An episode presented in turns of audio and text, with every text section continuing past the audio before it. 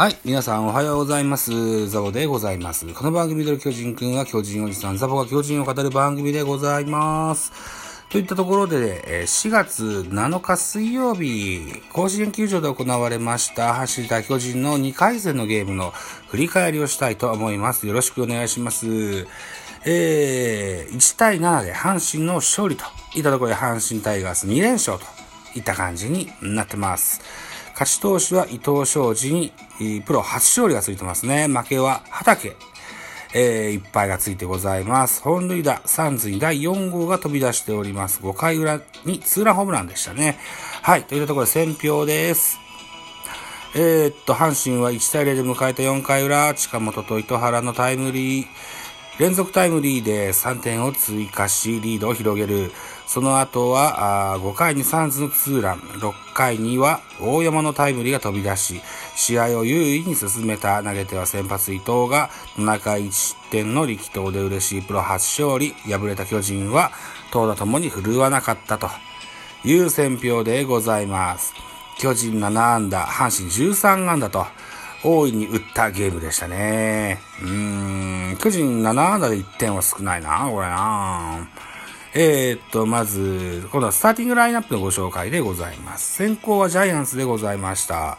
1番セカンド広岡、2番ライト梶谷、3番ショート坂本、4番サード岡本、5番レフト亀井、6番キャッチャー大城、7番ファースト北村、あ8番センター、重信、9番ピッチャー畑と。いたスターティングラインナップでございました。対する阪神。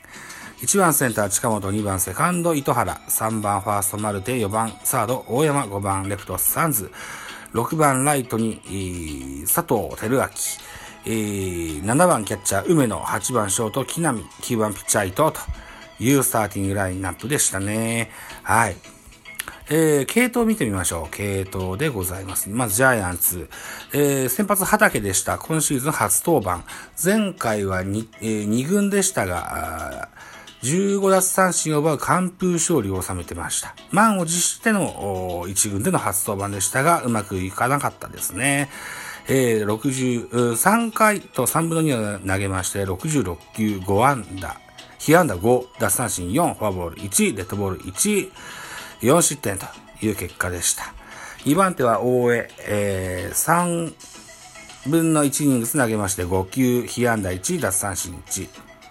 3番手は桜井、イニングス投げまして35球、被安打5、奪三振1、失点3と、ここも打たれてます。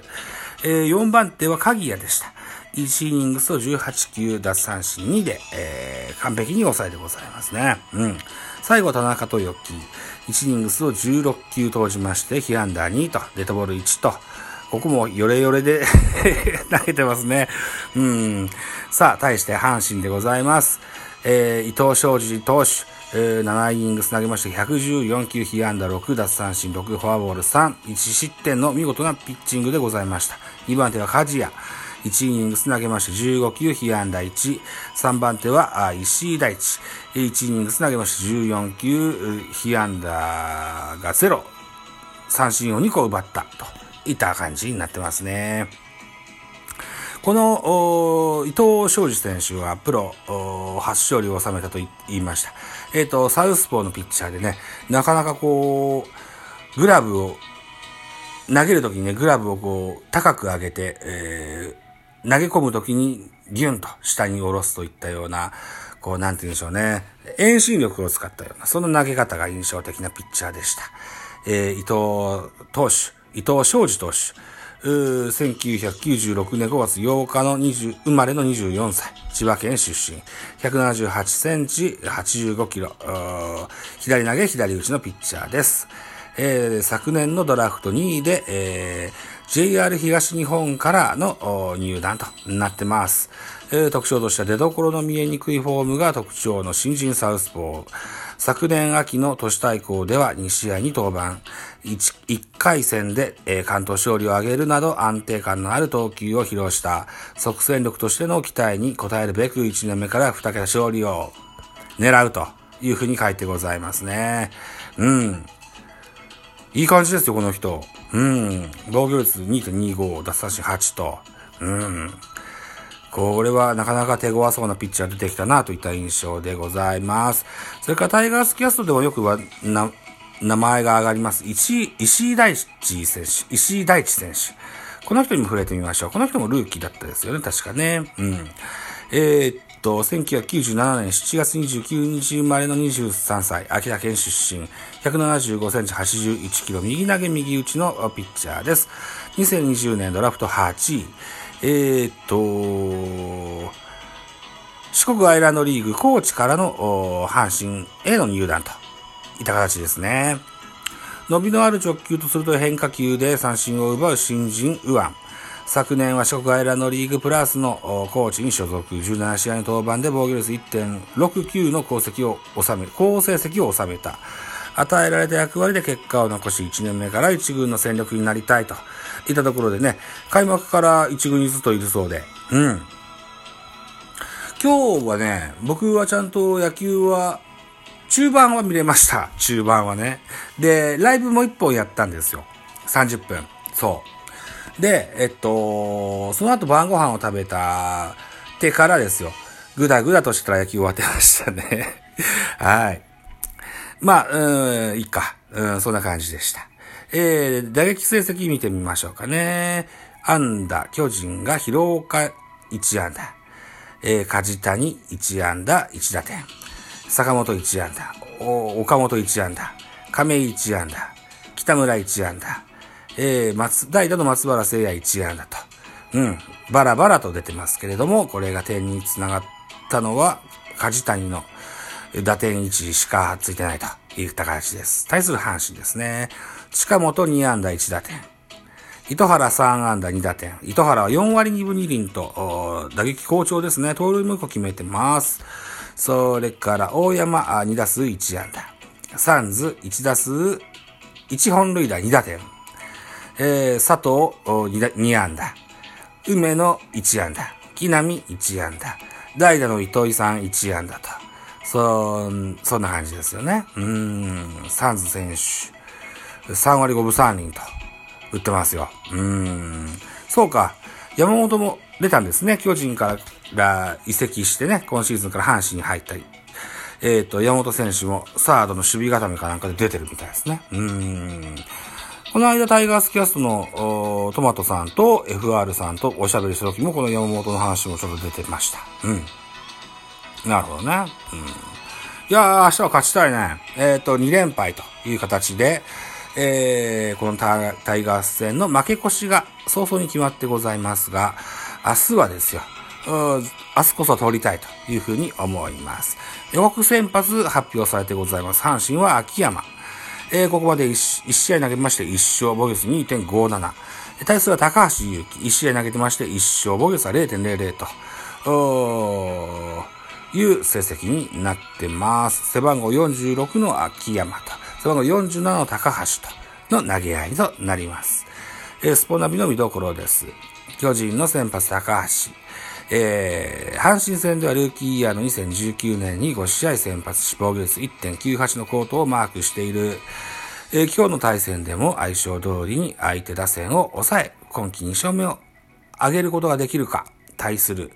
阪神の注目は梅野。今季はここまで左投手に対して10打数5安打と当たっていると。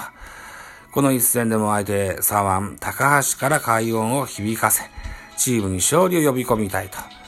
言った見どころございます。テレビ放送は、えー、サンテレビ、KBS 京都、NHKBS1、ガオラスポーツで放送されるそうです。我が家ではサンテレビと、えー、NHKBS1 が映りますので、これ見れそうです。帰りは何時なんだろうな？7時過ぎぐらいかな？うん。まあ、ちらっとでも見れたらいいかなと思います。また、ライブをするのかしないかは、僕次第です。はい。はい。まあ、できたらいいかなというふうに思います。でですよ、今日ライブをさせていただきますとですよ、ともさんというね、えー、方がね、えー、いっぱいギフトをくださいました。どうもありがとうございました。あの、あんなにギフトをもらったことは僕は初めてです。はい。えー、誠に御礼申し上げます。はい。えー、でね、このともさんね、危機戦っていうね、名前でね、とも、スペーススペース危機戦って書いてあったですけれども、4月の11日にね、ライブをされるということです。うん。ぜひね、あのー、僕は聞きに行きます。はい。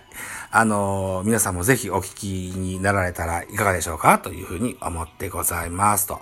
いたところで、エンディング曲がかかってまいりました。うん。で、さっきもちょっと話しましたけども、トマトさんと FR くん。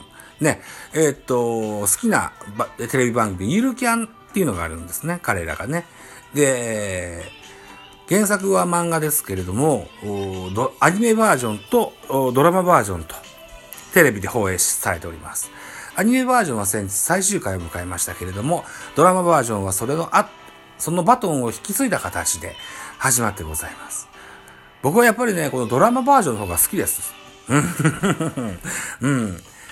うん。と、改めて、えー、報告しておきましょう。はい。ゆるキャンは僕はドラマ派ですと。いったところで、さあ、えー、指名工場に入りたいと思いますが、あと何分 ?30 秒。はい。そうしますと、私、えっ、ー、と、お時間でございます。私、ザボ、ラジオトークの他に、ポッドキャスト番組、ベースボールカフェ、キャンチューセスタンド FM 番組、ザボのフリースインガーノート、ザボの多分ダブルなど配信作品多数ございます。サブスク登録、いいね、マシュマロレビュー等々、一つよろしくお願いします。ぜひ絡んでいただけたらというふうに思ってございますと。それから、今週の10 10日土曜日には、えー、ライオンズの特集のポッドキャスト撮りますので、日曜日ぐらいの配信できると思います。バイチャ